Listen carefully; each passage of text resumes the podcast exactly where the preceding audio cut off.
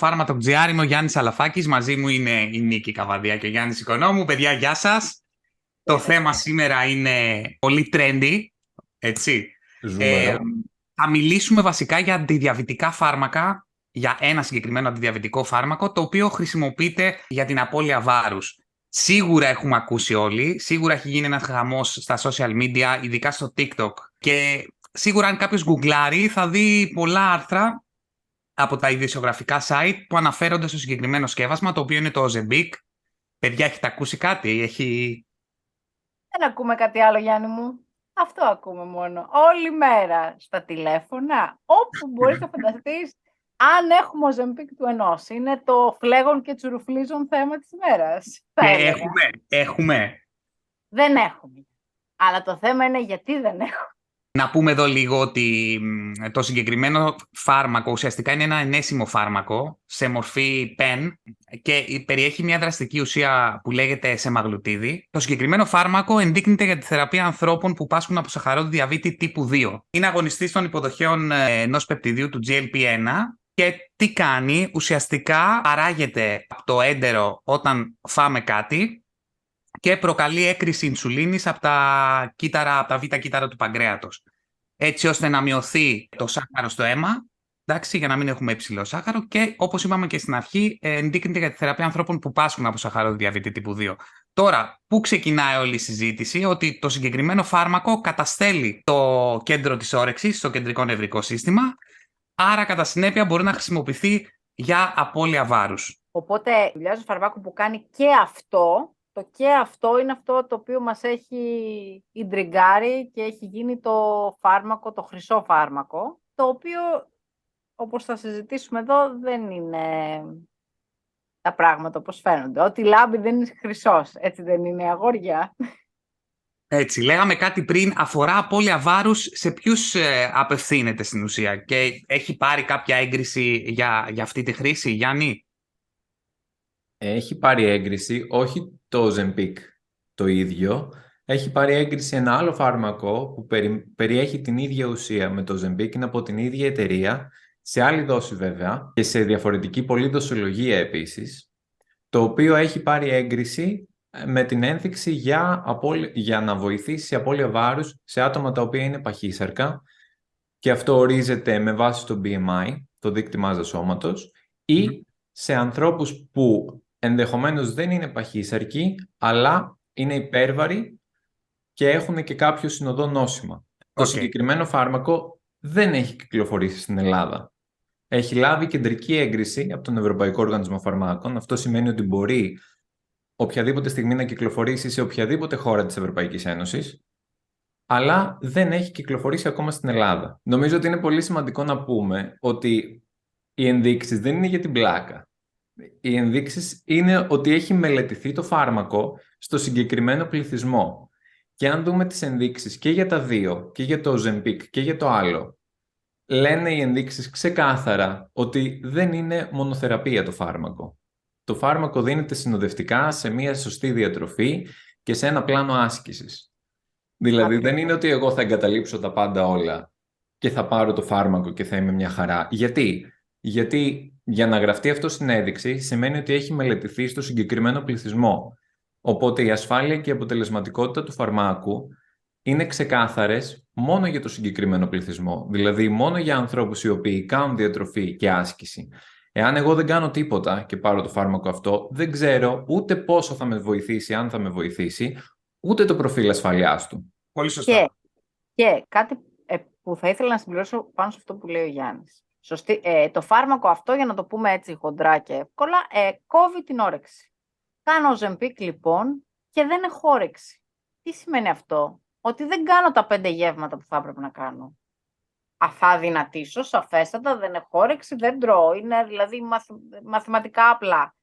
Όταν την κόψω τη Ζεμπίκ όμως τι θα γίνει; Η όρεξη θα επανέλθει. Οπότε έχω στρεσάρει το σώμα μου για να χάσω, γιατί στην Ελλάδα χρησιμοποιείται για να χάσουμε 5, 6, 7 κιλά. Να βγούμε παραλία. Το παρατηρώ. Ε, όταν είμαστε νοσογόνα παχύσαρκη είναι ναι, μια συμπληρωματική θεραπεία μαζί με άλλα. Υπάρχει το γαστρικό, υπάρχουν και επεμβάσεις. Υπάρχουν και άλλα πράγματα που μπορεί να κάνει ένας, ένας νοσογόνος παχύσαρκος. Είναι σε άλλη κατηγορία, δεν είναι απλά παχύσαρκος. Ε, κόβουμε λοιπόν την όρεξη, ξεχνάμε τα μικρά και συχνά γεύματα και μετά θα τα ξαναπάρουμε λογικά, από τη που θα έχουμε πάλι όρεξη. Νική, εδώ να πω κάτι ότι αρχικά, να σου πω ότι εντάξει, εγώ δεν σύμφωνο με τα πέντε γεύματα. Εντάξει, ότι είναι τα πέντε γεύματα. Αλλά σε αυτό μπορούμε να το συζητήσουμε σε άλλη φάση. Αλλά έχω να σας δώσω και ένα. Ε, το πολύ ενδιαφέρον που έχω φέρει σε αυτό το επεισόδιο είναι ότι έχω παράδειγμα από συγκεκριμένη ασθενή που παίρνει το Ζεμπίκ ε, είναι μια νέα κοπέλα που παίρνει το Ζεμπίκ λόγω του ότι είχε υψηλή γλυκοζηλιωμένη. Ήταν μια κοπέλα, ξέρω εγώ, που είχε παρουσιάσει και διαβήτη κατά τη διάρκεια της ε, κοίησης τέλος πάντων. Και έχω κάποια νούμερα που αξίζει να, να τα αναφέρουμε. Άρα ξεκινάω λέγοντας ότι η, η κοπέλα δεν το πήρε για να δυνατήσει. Εντάξει, είχε ένα υψηλό, υψηλή γλυκοζηλιωμένη τέλος πάντων, η οποία έπεσε μέσα, σε ένα, μέσα στις 4,5 μήνες, είχε πέσει σε πάρα πολύ ικανοποιητικά επίπεδα. Εδώ κάτι πολύ σημαντικό να αναφέρουμε ότι το συγκεκριμένο φάρμακο έχει παρενέργειες.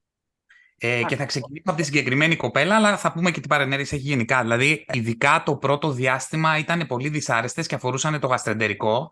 Δηλαδή είχε έντονη ναυτία και μετάση για εμετό. Και μάλιστα όταν μίλησα σήμερα στο τηλέφωνο μαζί της για να μου ξαναπεί κάποια δεδομένα, μου είπε ότι Γιάννη ένιωθα λες και ήμουνα σε πλοίο, ξέρω εγώ. Εδώ να αναφέρουμε ότι οι παρενέργειες αποτρέπουν πολλούς ανθρώπους, μάλλον τους οδηγούν να σταματήσουν τη θεραπεία. Δηλαδή υπάρχει ένα ποσοστό ανθρώπων που σταματάει τη θεραπεία λόγω των παρενεργειών αυτών. Βέβαια, εκείνη επικοινώνησε με τη γιατρό της που της είπε ότι σιγά σιγά θα αρχίσουν ε, να μειώνονται προοδευτικά. Και όντως μετά από τέσσερις εβδομάδες είχαν μειωθεί αισθητά είναι έντονες κατά τρεις με τέσσερις ημέρες μετά τη χορήγηση, γιατί συγκεκριμένα έπαιρνε το φάρμακο μία φορά την εβδομάδα. Και τα νούμερα που μου ανέφερε είναι ότι έχασε συγκεκριμένα, το έχω εδώ μπροστά μου, έχασε 13 κιλά σε ένα διάστημα 5 μηνών. Εδώ να, να, να έρθω σε αυτό που είπε ο Γιάννης, ότι η γιατρός της είχε συστήσει να προσέχει πάρα πολύ τη διατροφή της και παράλληλα να κάνει άσκηση. Δηλαδή, μάλιστα της είχε πει ότι πρέπει να κάνει μισή ώρα με μία ώρα περπάτημα αν αυτό ήταν δυνατόν. Οπότε έρχομαι σε αυτό που είπε ο Γιάννης. Και εδώ να πω ότι λόγω της έλλειψης, γιατί υπάρχει τεράστια έλλειψη, λόγω του ότι έχει γίνει ένα trend και το ψάχνουν όλοι, ακόμα και αυτοί που δεν το έχουν ανάγκη, όταν χρειάστηκε να σταματήσει το, τη χορήγηση για δύο μήνες επειδή δεν έβρισκε, πήρε πέντε κιλά. Οπότε έρχομαι σε αυτό που είπες και εσύ. Και το ζάχαρο, ε, Γιάννη, το ζάχαρο. Το ζάχαρο, το ζάχαρο προσπαθήσανε με νύχια και με δόντια να το κρατήσουν σε ένα ε, νορμάλ επίπεδο, γιατί δεν παίρνει μόνο ζεμπίκ. Λαμβάνει και άλλο φάρμακο σε συνδυασμό με το ζεμπίκ. Το γύρισε σε τρουλίστη όπως κάνουν τώρα που και αυτό ε, επίσης... Την ρώτησα, την ρώτησα, δεν της το γύρισε και μάλιστα τα, η τελευταία επικοινωνία που είχε με την ε, γιατρό της, αν και δεν ισχύει 100% της είπε ότι έχει αποκατασταθεί η, η έλλειψη, κάτι που εγώ δεν το βλέπω. Δηλαδή, εμείς έχουμε πρόβλημα ακόμα. Δεν ξέρω εσείς εκεί. Όχι, μα υπάρχει επίσημο mail από την εταιρεία μέχρι 37 ότι το φάρμακο δεν θα αποκατασταθεί καθόλου στην Οζεμπίκ του ενός. Ωραία. Ναι. Δηλαδή, έχουμε ανθρώπους οι οποίοι χρειάζονται τη θεραπεία τους και δεν μπορούν να βρουν το φάρμακο επειδή κάποιοι άλλοι άνθρωποι παίρνουν το φάρμακο off-label απλά για να. Γιατί να το πω εγώ και αυτό, και δεν πειράζει, ας φάνε εμένα, γιατί εγώ το λέω, γιατί κάποιοι γιατροί, σε πολλά εισαγωγικά κατά τη γνώμη μου, βάζουν διαγνώσεις ζαχαρόβους διαβήτη, ενώ δεν έχει δεδομένα. Από τη στιγμή που δεν έχεις μία, μία γλυκοσλιωμένη παθολογική, θα γράψει ο Ζεμπίκ στον πελάτη για να αδυνατήσει. Ενώ ξέρεις ότι έχει έλλειψη και ταυτοχρόνως ξέρεις ότι υπάρχουν πάρα πολλοί άνθρωποι, πελάτες σου, εξίσου, αγαπητέ μου γιατρέ, που αυτό το φάρμακο το χρησιμοποιούν για άλλο λόγο. Ε, το ίδιο γίνεται και με τη Βικτόζα. Να πούμε και αυτό. Αυτό, ναι, ναι. Και ακόμα τώρα, όσοι είναι του Βικτόζα αδυνάτισμα, γιατί έχουμε και αυτή την τη λέλαπα τώρα, έρχεται και σου λέει κράτα μου λίγο. Και μετά ο φαρμακοποιός, ο οποίος ένας από τους πολλούς ρόλους που έχουμε είναι και αυτός, να γίνεται κάποια διαλογή σε αυτά τα πράγματα. Όταν υπάρχει ένα φάρμακο σε έλλειψη, υπάρχει κάποια προτεραιότητα, η οποία είναι εύλογη. Όταν έχουμε έλλειψη, ας πούμε, σε Depon σιρόπι, παραδείγματος χάρη, δεν το δίνουμε στη μαμά για να έχει κάβα. Εγώ δεν είχα κάβα Depon σπίτι μου. Δεν δίνουμε τρία. Ναι, δεν δίνουμε τρία, επειδή ο άλλος θέλει να κάνει στοκ. Ακριβώς. Δίνουμε δίνουμε στο παιδί, προσπαθούμε να κάνουμε μια δίκαιη όσο μπορούμε κατανομή, διότι είναι ένα κοινωνικό αγαθό το φάρμακο. Από τη στιγμή που το φάρμακο ως κοινωνικό αγαθό το κάνουν έτσι οι γιατροί, το, γιατί κάποιος το γράφει την Οζεμπίκ, εμένα δεν μου έχει έρθει κανείς να την πάρει μετρητά. Συγγνώμη κιόλας.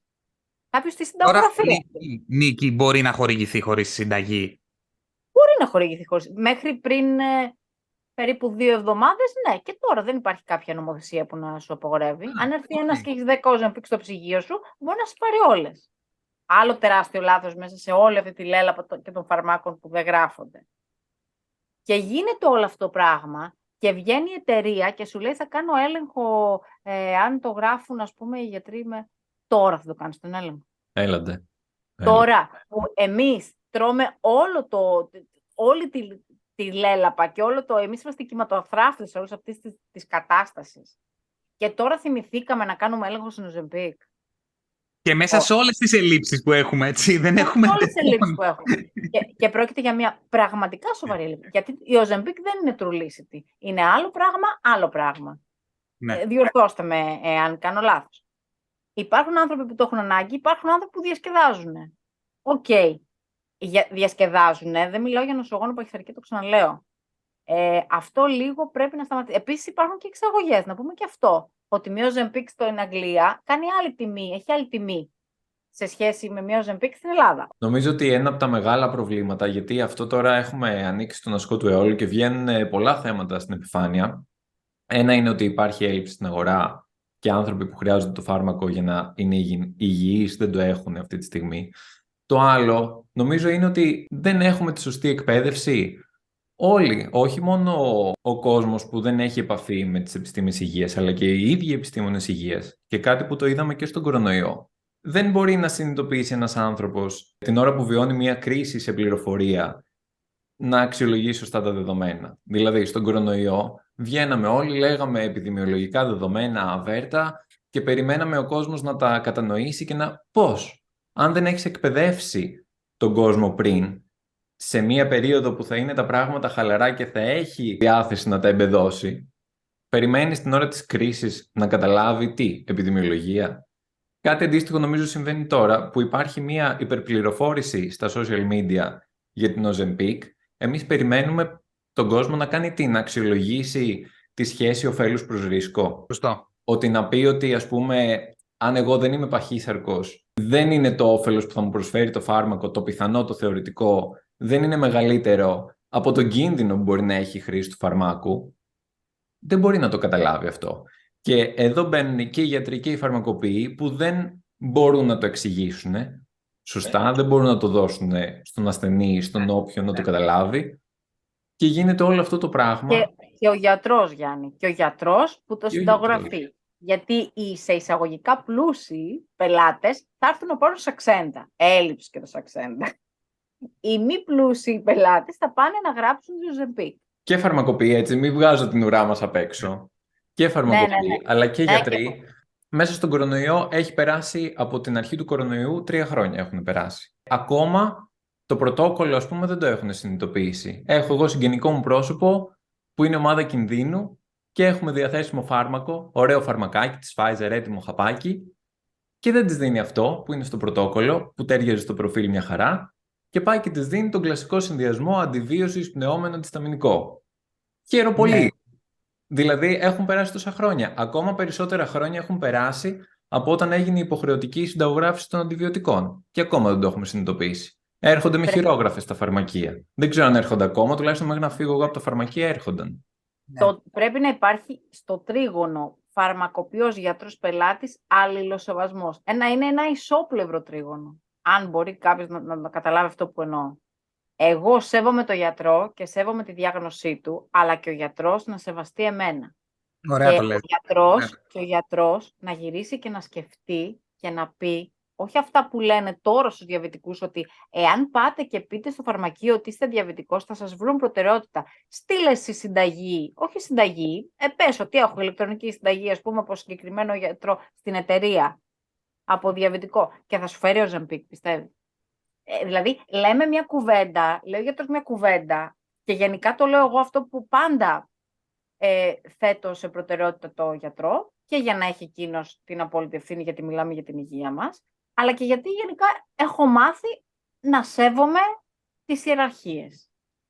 Από τη στιγμή όμως που δεν με σέβεται εμένα και με βάζει να έρθω σε μια αντιπαράθεση με ένα πελάτη, ο οποίος ο άνθρωπος απλά αναζητάει το φάρμακό του. Ένας διαβητικός άνθρωπος και δεν το ζητάει για να δυνατήσει, το ζητάει για να επιβιώσει. Δηλαδή έλεος.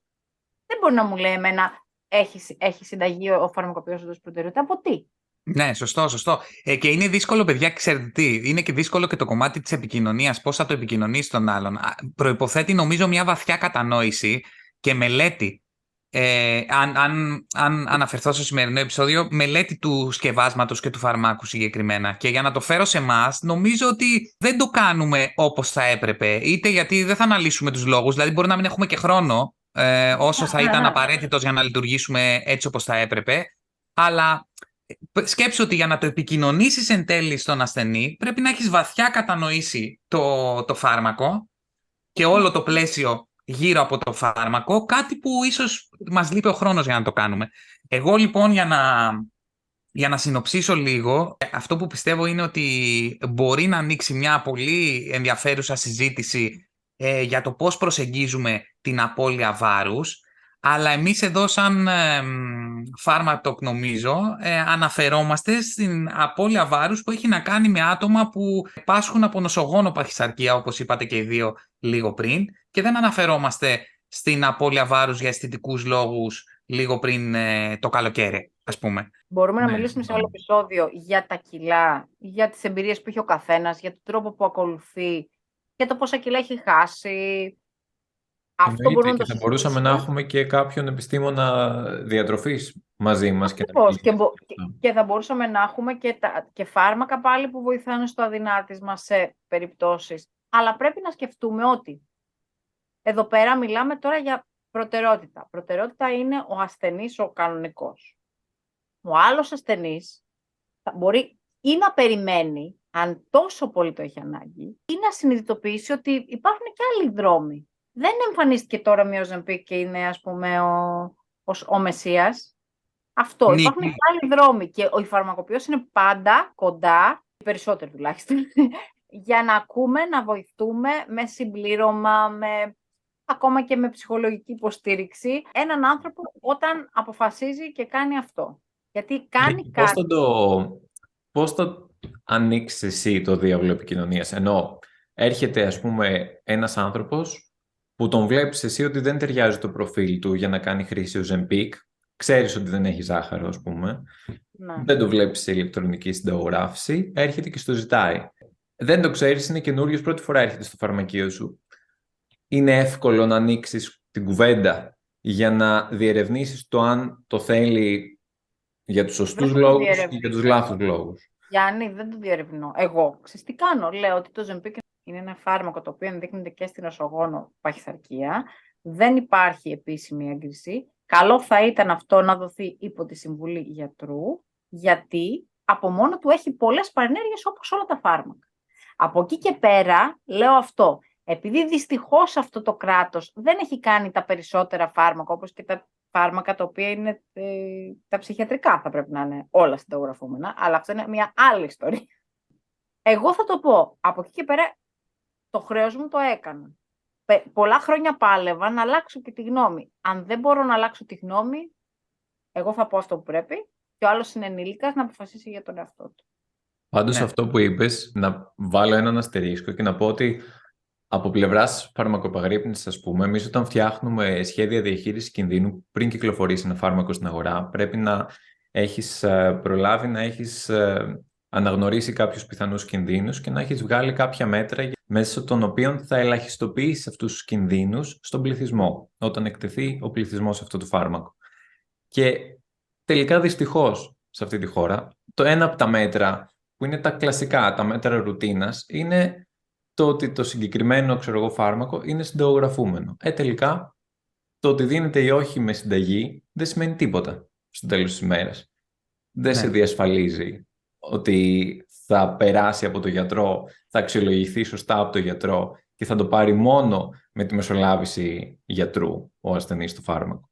Σωστά. Εδώ να προσθέσω, Γιάννη, και κάτι που είναι πολύ σημαντικό, ότι ακόμα και σε αυτή την περίπτωση που συνταγογραφηθεί όπως πρέπει, ορθά δηλαδή, είναι πάρα πολύ σημαντικό οι φορείς και η βιομηχανία γενικά να φροντίσει να υπάρχουν αποθέματα. Γιατί και στο παράδειγμα που σας ανέφερα εγώ, όταν κάποιος ας πούμε, ξεκινήσει μια θεραπεία και χρειάζεται ή πρέπει ή αναγκαστεί να τη διακόψει για ένα μεγάλο χρονικό διάστημα, είναι πρόβλημα.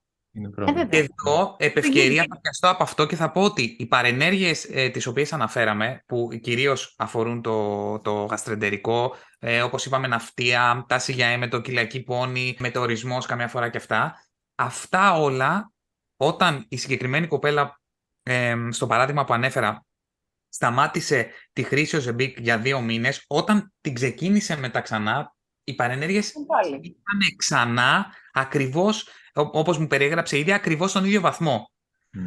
Ε, οπότε σκεφτείτε τα λεπορία, δεν μπορούσε να βρει το φάρμακο. Άρα, αν, αν δεν διασφαλίσουμε ότι θα υπάρχουν αποθέματα, και τώρα πιάστηκα από ένα ευαίσθητο θέμα που αφορά τις ελλείψεις, αν δεν διασφαλιστεί ότι θα έχουμε απόθεμα αυτών των φαρμάκων, ακόμα και αν είναι ορθά συνταγογραφημένα στον ασθενή, δημιουργείται ένα τεράστιο πρόβλημα στο θεραπευτικό πρωτόκολλο. Τώρα που είπες ε... θεραπευτικό πρωτόκολλο, κάτι άλλο, γιατί ένα-ένα μου έρχονται.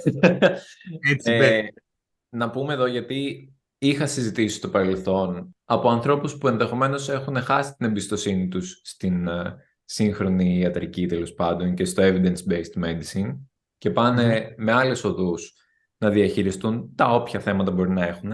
Τα πρωτόκολλα δεν είναι απαραίτητα αυτό που έχουν οι περισσότεροι στο μυαλό τους ότι θα έχεις ένα θεραπευτικό αλγόριθμο γεμάτο φάρμακα και απλά θα καταλήξεις στο ποιο φάρμακο θα δώσει τον ασθενή. Είναι και αυτό, δεν είναι μόνο αυτό. Όλα τα πρωτόκολλα τα επίσημα είναι πιο ολιστικά. Ε, ειδικά για χρόνιες παθήσεις θα προσεγγίσεις τον ασθενή και στο κομμάτι της φαρμακοθεραπείας του προφανώς, αλλά και σε άλλα κομμάτια στην ψυχολογία του, στη διατροφή του, στην άσκησή του. Το αν εφαρμόζονται ή όχι έχει να κάνει με τον όποιον επιστήμονα υγείας τα έχει στη διάθεσή του. Από εκεί και πέρα αυτό δεν σημαίνει ότι η επιστήμη σαν επιστήμη μπάζει ή πάσχει από κάπου. Τα πρωτόκολλα είναι ολιστικά. Η εφαρμογή τους δεν είναι. Χρήσιμο αυτό που είπες. Το πιο βασικό για μένα, ξέρεις ποιο είναι ότι η παχυσαρκία, ξέρετε γιατί αντιμετωπίζετε έτσι κατά τη γνώμη μου, ε, γιατί έχουμε μάθει να κοιτάμε και να μην βλέπουμε πρόβλημα. Δηλαδή, κοιτάμε, προσπαθούμε μια ζωή να πασαλείψουμε Ποίηση σε συνεργασία με, σήμερα, με το φαρμακοποιό, με το γιατρό, με, το, με τις μανούλες του Facebook, με ό,τι αηδία μπορεί να, να υπάρξει σε αυτόν τον κόσμο και δεν μπορούμε να, να κοιτάξουμε. Αν δεν το κοιτάξεις βαθιά μέσα στο πρόβλημα, θα υπάρχει πάντα είναι όπως ακριβώς είναι το, ο κακός αυτό της κατάθλιψης. Είναι ακριβώς το ίδιο πράγμα. Χρησιμοποιώντας λοιπόν αυτούς τους ανθρώπους οι οποίοι είναι ευάλωτοι ψυχικά και δίνοντάς τους μία λύση εύκολη, ο Ζεμπίκ, ε, καινούριο, πώς το είπαν αυτό, μπότοξ στο μάχου. Ό,τι μπορείς να ενθείς, είναι για αυτούς η λύση. Δεν είναι όμως αυτή η λύση. Αυτό εγώ θέλω να περάσει από αυτό και να κάνουμε λίγο πίσω στον αρκισισμό μας και στον εγωισμό μας και να σκεφτούμε τους ανθρώπους που έχουν ανάγκη το φάρμακο. Εγώ προσωπικά, εάν αυτή τη στιγμή έχω μία συνταγή για έναν άνθρωπο που θέλει να δυνατήσει και έναν άνθρωπο που, θέλει, που έχει πρόβλημα, θα προηγηθεί αυτός που έχει πρόβλημα και ας αντιστούν. Τέλεια. Αυτός ήθελα. Πάντως, ε, να πούμε επίσης ότι επειδή μιλάμε για παχυσαρκία, και θα μας πει κάποιος ότι εντάξει, okay, τι παχυσαρκία, να έχει 2-3 κιλά παραπάνω και να θε να τα χάσεις, όλα πολύ βάρου είναι. Αλλά η παχυσαρκία είναι μια άλλη τελείως διαφορετική κατάσταση που το σώμα είναι σε μια χρόνια φλεγμονή, που δυστυχώς είναι παράγοντας κινδύνου για άλλα νοσήματα και από τη στιγμή που είναι ένας τροποποιήσιμος παράγοντας κινδύνου, είναι καλό να τον βγάλεις από τη μέση. Είναι, είναι και παράγοντας κινδύνου εδώ να συμπληρώσω να αναπτύξεις διαβήτη. Ναι. Ακριβώς. Οπότε στην, στην περίπτωση, και εδώ είναι η ζυγαριά που έρχεται, δηλαδή ε, πρέπει να ζυγίσουμε τι αποφεύγουμε αντιμετωπίζοντας ε, την παχυσαρκία τάξη από τη μία πλευρά και ποια είναι τα, ποιες είναι οι παρενέργειες από την άλλη πλευρά. Αυτό Παιδιά, είναι ότι προστατεύεις τον εαυτό σου από κάτι που ε, είναι αρκετά πιθανό να σου συμβεί στο μέλλον παθολογικό, θεραπεύοντας την παχυσαρκία. Και το όφελος αυτό είναι μεγαλύτερο από τις πιθανές ανεπιθύμητες ενέργειες που μπορεί να προκύψουν από τη χρήση του φαρμάκου. Οπότε η ζυγαριά γέρνει προς το όφελος. Αν εσύ δεν έχεις την παχυσαρκία να σε προβληματίζει, τότε είναι όλο ρίσκο. Δηλαδή, Δεν Σωστό. καταλαβαίνω. Πολύ, πολύ ωραίο έτσι όπως το είπαμε. Ναι, ναι, πολύ ωραίο. Όμως, ε, το θέμα παχυσαρκία, στη φάση που περνάει η μόδα του body shaming και αυτά και τα λοιπά, είμαστε λίγο μπερδεμένοι, δηλαδή τα πράγματα είναι λίγο συγκεκριμένα. Ε, εμείς όταν μιλάμε για παχυσαρκία, μιλάμε ότι έχουμε ένα BMI ο οποίος δεν είναι φυσιολογικός και μας έχει δημιουργήσει πρόβλημα. Δηλαδή και τα δύο μαζί, γιατί μπορεί ένας άνθρωπος να είναι 1,70, 70 κιλά, που θεωρείται υπέρβαρος, αλλά να είναι υγιής. Και να Κοίτα, γουστάρει την ναι. πάρτι του. Το Μπράβο. BMI γενικά είναι ένας δείκτης που χρησιμοποιούμε, αλλά σε αυτό που λες, το ότι θα πω ότι κάποιος είναι παχύσαρκος, δεν σημαίνει ότι εγώ αυτόν τον άνθρωπο τον κοροϊδεύω ή τον κρίνω με κάποιο τρόπο ή οτιδήποτε άλλο. Ε, Mm. μιλάω καθαρά για έναν παράγοντα κινδύνου που είναι τροποποιήσιμος εντελώς ουδέτερα και δεν σημαίνει τίποτα άλλο. Δεν σημαίνει ότι θα τον δείξω με το δάχτυλο ή θα αισθανθώ κάτι αρνητικό προς εκείνον απλά επειδή είναι παχυσαρκός. Δηλαδή, Ή, ή ότι μαλώνουμε κάποιον επειδή παίρνει ένα φάρμακο για να δυνατήσει. Ο καθένας είναι ελεύθερος άνθρωπος να αποφασίσει για, για τον εαυτό του. Όμως, σε μια κατάσταση εκτάκτου ανάγκης, κάποιοι άνθρωποι έχουν μια προτεραιότητα. Ας τη σεβαστούμε. Πρώτα οι γιατροί που τα συνταγογραφούν. Μετά οι συνάδελφοί μας που, δηλαδή όταν έχεις ο Ζεμπίκ, να μην τη δώσεις έτσι ντούκου. Περίμενε τη συνταγούλα στον άλλο τον κακομοιρούλη που έχει το πρόβλημα να πούμε και αυτό και τα δικά μας δηλαδή τα κακά. Και όταν αποκατασταθεί η έλλειψη, παρακαλώ πολύ, θα ήθελα από τις εταιρείες και τις αποθήκες να γίνει μια πάρα πολύ σωστή ε, διαχείριση των αποθεμάτων. Εγώ θα έκλεινα με το ότι ανοίγει μία συζήτηση με τεράστιο ενδιαφέρον για το κομμάτι απώλεια βάρους, οπότε μπορεί να προκύψει και κάποιο άλλο επεισόδιο που θα μιλήσουμε αποκλειστικά γι' αυτό. Να κονταρ- κονταροχτυπηθούμε λίγο με την νίκη για τα πέντε γεύματα. Ναι, Ε, ναι, ναι. Και, Περιμένω. Και μ, προτεραιότητα είναι να διασφαλίσουμε ότι το φάρμακο και το συγκεκριμένο για το οποίο έγινε συζήτηση σήμερα θα το πάρουν αυτοί που το έχουν ανάγκη. Που έχουν μια προτεραιότητα, ας το πούμε έτσι. Γιατί και ο Αυτό. άλλος μπορεί να το έχει ανάγκη, αλλά Σωστό, με άλλο σωστό. τρόπο ψυχικό ίσως. Οπότε αυτό. Και να μην ξεχνάμε ότι τα φάρμακα είναι και φαρμάκια. Προσοχή, είπαμε τις πιο ελαφριές παρενέργειες. γιατί Υπάρχουν και χειρότερες παρενέργειες του φαρμάκου. Να αναφερθούμε θε στην ε, οξία παγκρατήτιδα. Ναι, θέλω να αφαιρθούμε στο κρύο γιατί είναι πολύ σοβαρή η επιπλοκή δηλαδή. Όντως, όντως. Εγώ αυτό που θέλω να πω είναι ότι απλά ειδικά άτομα που έχουν. και αναφέρομαι πάντα στη χρήση της ως αντιδιαβητικό, έτσι. Δεν, είπαμε, εμείς δεν συζητάμε ε, για χρήση σε απώλεια βάρους, για αισθητικούς και μόνο λόγου, για το trend. Όχι. Άρα- Και να σου πω ότι για την Ozempic συγκεκριμένα δεν συζητάμε ούτε για παχυσαρκία, γιατί το συγκεκριμένο Ναι. φάρμακο δεν έχει ένδειξη. Είναι δεν άλλο έχει. το φάρμακο που έχει την Έτσι ένδειξη. ακριβώς, έτσι ακριβώς. Οπότε εδώ α- άτομα που έχουν ιστορικό ειδικά ε, παγκρατήτητας πρέπει να το προσέξουν.